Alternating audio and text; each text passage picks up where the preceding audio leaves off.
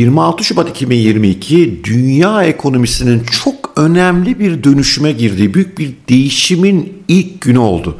Pek çoğumuz bunu fark etmedik çünkü günler çok hızlı akıp gidiyor. Savaşlar var, kendi zaten ekonomik dertlerimizle boğuşuyoruz.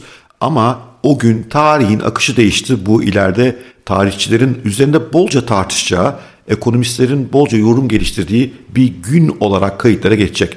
Ben de işte o günü size yorumlamaya çalışacağım ve 26 Şubat 2022'de sistemin neden değiştiğini ve bunun bizlerin üzerindeki etkilerini, yarattığı yatırım fırsatlarını ve bir takım tehditleri size anlatmaya çalışacağım.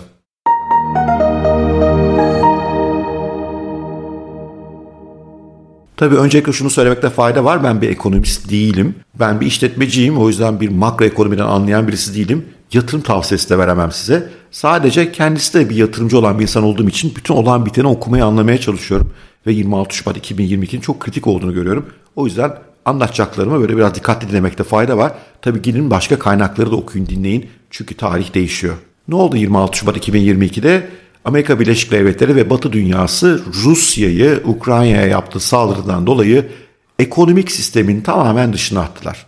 Bunu yaparken de ilk etapta finansal varlıklarına el koydular. Sistem içerisindeki kaydi varlıkları öyle söyleyelim. Ne demek bu biraz üzerine duracağım. Ve bir yandan da sistemle olan etkileşimde kestiler. Yani SWIFT sistemi uluslararası para transferi olan ilişkisinde kestiler. Rus bankaların pek çoğunu bu sisteme girmekten alıkoydular. Bu yaşananların Rusya ekonomisi üzerine yıkıcı bir etkisi olacağı net ama aslında dünya ekonomisini ve dünya ekonomik düzenini etkileyecek. Nedir dünya ekonomik düzeni? Çok kabaca bakacak olursak 1971'den beri petrodolar dünyasındayız. Amerika Birleşik Devletleri istediği kadar dolar basabiliyor. Karşılığında hiçbir şey saklamasına gerek yok hazinesinde. Ve bu dolarla petrol ticareti yapılıyor. İşte buna da petro dolar sistemi deniyor. Ve siz şimdi hidrokarbona yani petrola dayalı en büyük enerji ihracatçısı olan doğalgaz ve petrol toplamında Rusya'yı sistem dışına itiyorsanız e bu durumda petrodolar sisteminizin bundan etkilenmemesi mümkün değildir. Nasıl etkilenecek? Pek çok yönden etkilenecek ama önce mevcut sistemi anlayalım. Dünyada iki tip ülke var. Cari fazlası olanlar, cari açığı olanlar. Cari fazlası olanlar içinde en büyük Çin. Yani ihracat ithalattan daha fazla. Cari açığı en büyük olan ise Amerika Birleşik Devletleri. Türkiye'ninki de büyük ama kıyaslanmaz. Türkiye'ninki 30 milyar dolar civarında. Amerikan açığı ise 600 milyar dolar civarında. Yani Amerika ürettiğinden daha fazlasını tüketiyor. Çin ise daha fazlasını üretiyor. Peki gayet güzel. Ne oluyor sonra? Çin bu yarattığı fazla parayı ne yapıyor? Gidiyor Amerikan tahvillerine yatırıyor. Neden öyle yapıyor? Çünkü dünyada bu büyüklükteki paraları absorbe edebilecek likiditesi olan tek pazar Amerikan bono pazarı. O yüzden Çin gidiyor parayı oraya yatırıyor. Daha doğrusu yatırıyordu. Trump'tan önce Çin'in Amerika Birleşik Devletleri'ndeki tahvillere olan yatırımı 4 trilyon dolar civarındaydı. Bu Trump'la beraber ilişkiler biraz bozulunca bunu geriye doğru çektiler. Şimdi 3,5 trilyon dolar civarında. Ama hala yatırım oldukça büyük. Çin peki niye böyle yapıyor? Çünkü parayı gidip yuan'a yatırsa kendi parasına yuanın değeri aşırı artacak. Bu değer aşırı artınca da Çin'in en büyük rekabet avantajı olan düşük maliyet hikayesinin sonuna gelmiş olacağız. O yüzden Çin bunu tercih ediyor. İdi en azından Trump öncesine kadar ondan sonra bunu azalttı epey. Peki Çin bunu azaltınca parayı nereye yatırmaya başladı? Yatırdığı yerlerden bir tanesi altın. Çin altın rezervlerini büyüttü. Başka nereye yatırmaya başladı? Kendi parasını bir miktar güçlendirdi ve bazı diğer değerli madenlere yatırımlar yapmaya başladı. Yani Çin dedi ki artık ana tasarruf ülkem olarak Amerika Birleşik Devletleri'ni görmüyorum. Aslında bunu yapan sadece Çin olmadı. Uzun yıllardır bırakın Çin'i pek çok batı ülkesi bile Amerikan dolarına yatırım yapmıyor rezervlerine. Hatta Amerika'nın iç oyuncuları bile Amerikan tahvillerini almıyorlar. Amerikan tahvillerini kim alıyor? Amerikan Merkez Bankası'nın kendisi alıyor. Yani şöyle bir sistemleri var. Devlet borçlanıyor, açığı var. Çünkü sadece cari açık değil bir de devletin ciddi bütçe açıkları var. Bir de üzerine bu Covid'ler falan gibi vatandaşa para dağıtmak istediler. Ne yapıyor devlet? Diyor ki ben diyor bono çıkarttım, tahvil çıkarttım, borç tahvili. Onu daha evvel Çin veya başka batılı ülkeler alırken uzun süredir almıyorlar. Amerika Birleşik Devletleri'nin kendi Merkez Bankası para basıp alıyor. Bundan dolayı uzun zamandır Amerika artık bir üretim ülkesi değil, Amerikan bir finans ülkesi. Para basıp satan bir ülke. Bunu eskiden dünyaya satıyordu. Şimdi pek satamıyor. Kendi içine döndürmeye çalışıyor. Şimdi bu zaten bir süredir böyle gelişen bir meseleydi. Bu 26 Şubat 2022'de ama süper hızlandı. Neden? Şöyle düşünün. Siz Çin olduğunuzu düşünün. 3,5 trilyon dolarlık tahviliniz var Amerikan sistemi içerisinde. Ve Amerika bunu bir gün içerisinde cancel edebilir. Rusya'ya yaptı. Kesip atabilir der ki ödemiyorum kardeşim. Çünkü bu sadece kaydi bir para. Kaydi bir şey. Elinizde fiziksel somut bir şey yok. Sadece kayıt sistemine dayalı. Ve Amerika o kayıt sisteminde paranızı yok ettiği gibi o kayıt sistemine erişiminizi de topyekün kesebiliyor. Yani siz Çin olsanız bundan sonra hiç bu sisteme yatırım yapar mısınız? Bence bu iş bitiyor. Bundan dolayı pek çok ülke Rusya'nın başına geleni gördüğü için ve herkes bir gün Amerika'ya ters düşebilir haklı veya haksız. Bunu gördüğü için Amerikan sisteminden bu kaydi sistemden çıkıp parasının da altında çünkü altında büyük bölümü kaydi sistemde duruyordu aslında. İşte vadeli borsalarda duruyordu vesaire. Bütün buralardan çıkıp kenara gerçek somut bir şeyler koyma isteğine giriyor. Ve bu somut şeyin içerisinde Amerikan dolarının hala bir miktar payı olabilir ama altının çok önemli rol alacağı kesin. Neden? Çünkü altın üzerine tartışma olmayan bir para birimi. Dünya pazarlarında değeri belli. 10 bin yıldır kullanıyoruz. Ve bir ülkenin ana rezervinde altın tutması hem kendi vatandaşına hem politikacına kolay anlatılabilir bir konu ve mantıklı da. 10 bin yıldır var altın ve bir yere gideceği de yok. Artı muhtemelen yakın zamanda ticaretin bir bölümü de altına dönüyor olacak. Şu aralar konuşulan şeyler mesela Hindistan yine Rusya e, ruble üzerinden petrol ticaretine başladılar. Dün açıklandı. Muhtemelen Çin'le Rusya böyle şeyler yapacak. Hatta Türkiye'nin bile bu sisteme gireceğini düşünüyorum. Çünkü Türkiye biliyorsunuz oldukça tarafsız duruyor. Bu işin bir ayağı ama bu doları zayıflatan bir ayak. Ama esas ikinci büyük ayak kenarda dolara saklamayalım. Dolar tahvili hiç almayalım. Dolar yerine altınla ticaret yapalım ve altın ana rezervimiz olsun. Esas büyük dönüşüm burada yaşanacak. Bu dönüşüm bugünden yarına hemen olacak bir şey değil. Ülkeler adım adım gidecektir. Birkaç sebebi var. Bir tanesi mesela Çin'in Amerika'da 3,5 trilyon dolar alacağı var. Sen bu tahvilleri birdenbire satmaya başlarsan kendi büyük para kaybedersin Çin olarak. Bunu yapmazlar. Adım adım olacaktır. İkincisi hala Amerika en büyük tüketim pazarı. Evet Çin de artık büyük bir tüketim pazarı ama hala kıyaslanmaz. Kimse Amerika ile bu yönde de hemen dalaşmak istemeyecektir ve Amerika hala dünyanın en büyük askeri gücü. Bütün bunları bir araya koyunca bu dönüşüm ani olmayacak, aşamalı olacak ama artık herkesin aklına bu konu düştü.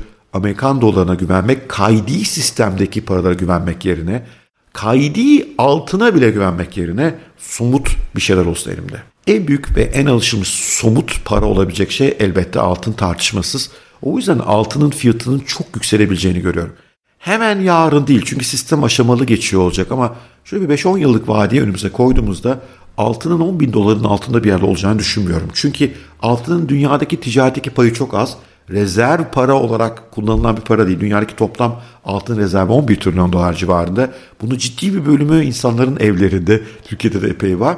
Ama onu devletler ana rezerv unsur olarak görürse ve devletler bunu ana ticari tokuş, değiş tokuşlarda kullanılan birim olarak görürse altının değerinin buradan bir dörde beşe katlanmasını ummak çok şaşırtıcı olmaz. Dikkatli olun ben bir altın yatırımcısı değilim buna rağmen bunu söylüyorum. Ama altın tek alternatifimiz olamaz. Çünkü altın hantal bir şey. Yani iki kişinin arasındaki günlük işlemlerde altını kullanmak zaten çok zor. Kullanılamadığı için biz kağıt paralara geçtik zamanında. Altının devletler arasında kullanılması bile zor. Ben sana petrol gönderdim sen de bana altını gönder. Nasıl olacak o? Güvenliğini sağlamak bile bir dert. O yüzden altının yerine bir alternatife daha ihtiyacımız var. Daha doğrusu yanına. O da ne olabilir? Altına en benzeyen ne şey var dünyada? Kaynağı kıt, şeffaf, kontrolü kolay, ölçülemesi kolay ne var? Bitcoin var. Üretimi 21 milyon adette kısıtlı. Blockchain'i her an hepimiz görebiliyoruz. Hile hurda yapmak zor. Ve kimseye tabi değil. O da çok güzel böyle bir merkezi yok Amerika gibi kapatabilecek onu. Her yerde dağıtık sistemlerde işliyor. Ben burada da Bitcoin'in kendine bir yer bulabileceğini düşünüyorum. Dünya savaşının çıkmadığını varsayarak ki ihtimal var çünkü bu tip büyük ekonomik dönüşümler genelde savaşları da beraberine getirmiş maalesef. Bunu tamamen ihtimal dışı yapamayız. Ama yine de sağduyunun daha hakim olacağını, iki dünya savaşından 100 milyon yakın insanı kaybetmiş bir dünyanın daha uyanık olacağından, bugünkü silahların yıkıcılığının dünyanın sonunu getirebileceğini siyasette, siyasetçilerin de biliyor olacağını varsayarak diyorum ki dünya savaşı çıkmaz. Dünya savaşı çıkmayıp internet kapanmadığı sürece de Bitcoin'de değerli devletler arasında ve vatandaşlar arasında kullanılan bir paraya dönecektir. Çünkü altının bütün özelliklerine sahip, kıt, güvenilir, şeffaf ve bir yandan da elektronik olduğu için transferi kolay, bölünmesi kolay, dağıtımı kolay. Bu nedenle bu mücadeleden Bitcoin'de bence kar çıkacaktır. Eğer altının fiyatı 10 bin dolara gidiyorsa Bitcoin'in fiyatı da 1 milyon dolara gidebilir. Bunu atmak serbest. Burada önemli olan ne kadar kullanıma gireceği. Ve işaretler olumlu yönde. Bugün baktığımızda Rusya'da da Amerika'da da mesela kimse Bitcoin yasaklayalım falan demiyor artık. Bir takım tuhaf, e, ekstremler insanlar dışında. Çünkü farkındalar. Hatta Amerika'da bazı senatörler Bitcoin'i çok destekliyor. Dolar için de iyi bir şey diyorlar. Bunun madenciliği biz yapın, bunun ana menbaası bizde olsun diyorlar. Buna uyandılar. Öte yandan işte bu hafta dedikodular var. Honduras'ta El Salvador gibi Bitcoin'i resmi para kabul etmeye gidiyor. Çünkü herkesin böyle altın satın alacak gücü falan yok. Onların başka rezervlere ihtiyacı var. O yüzden ben yolu olumlu görüyorum. Ama dediğim gibi bu da yarın hemen olmayacak. Yani millet hemen gidip dolarları satıp koşa koşa bitcoin falan almaya gitmeyecek. Böyle bir dünya hayal etmeyin.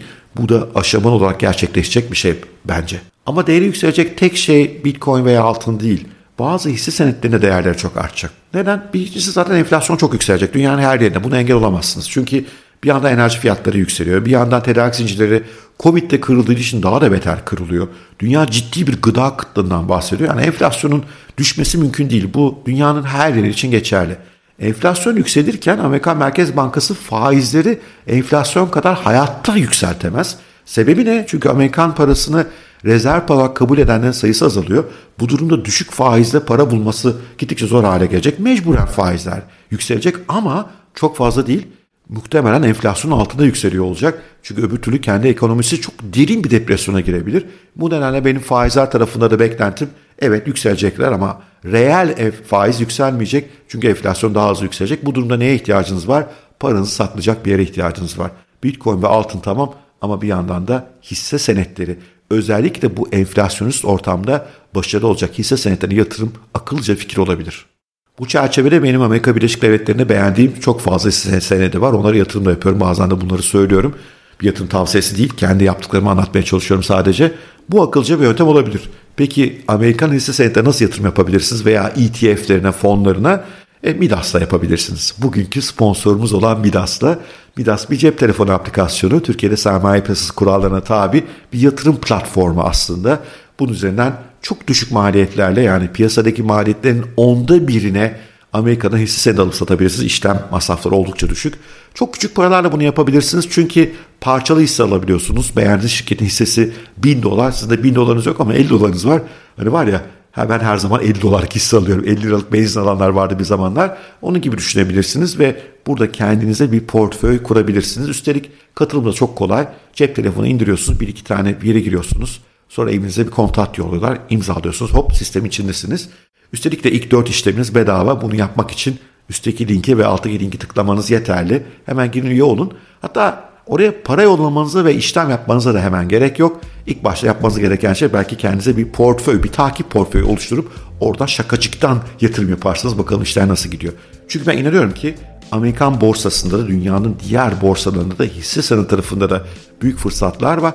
Dalgalı bir dünya bizi bekliyor. Sert inişler çıkışlar bekleyebiliriz ama enflasyonist ortamda insanlar paralarını nakit olarak kenar tutmak istemezler. Nereye gidebilir bu para? Altına, bitcoin'e belki bir miktar gayrimenkule ama bir bölümü de mutlaka hisse senetlerine gidiyor olacak. O yüzden doğru hisse senedi seçerek Amerikan borsasında ileride Türk borsasında da yatırımlar yapmayı düşünebilirsiniz. Evet ben ekonomik düzenin dönüştüğü bir evreye doğru girdiğimizi düşünüyorum. Heyecanlı günler bunlar Allah korusun inşallah sabahsız kazasız belasız bunlar atlatılır. Ben bu petro-dolar sistemin yıkılmasından pek şikayetçi olduğunu söyleyemeyeceğim. Bunun zedelenmesini en azından isteyebilirim çünkü bu kadar tek taraflı bir şey olamaz. Biz bütün dünya çalışıyoruz, üretiyoruz. Amerikalılar parayı basıp bundan zenginleşiyorlar. Bu düzene bir denge gelmesi gerekiyor. İnşallah çok yıkıcı olmaz. İnşallah herkesin yararına bir dönüşüm olur. Ama bir dönüşüm olacağı kesin. Bugünkü video eğer hoşunuza gitmişse bir like süper olur. Bir de şurada bir küçük çan sesi var ya ona bir tıklayın lütfen. Çünkü ona tıklarsanız bütün videolarımı izlemeniz garantili hale gelir. Bir de yine yukarıya ve aşağıya linkini bırakıyorum. Bizim Haddini Aş e-bültenimize üye olun. Orada sadece videolar değil yazılı içerikler de yolluyoruz. Harika içeriklerimiz var. 20 bin üzerinde üyemiz var şu anda. Bunlardan çok yararlandıklarını görüyorum. Siz de oraya gelin. Her gün e-bültenler sizin de e-postanıza düşsün. Görüşmek üzere. Yorumlarınızı, like'larınızı bekliyorum.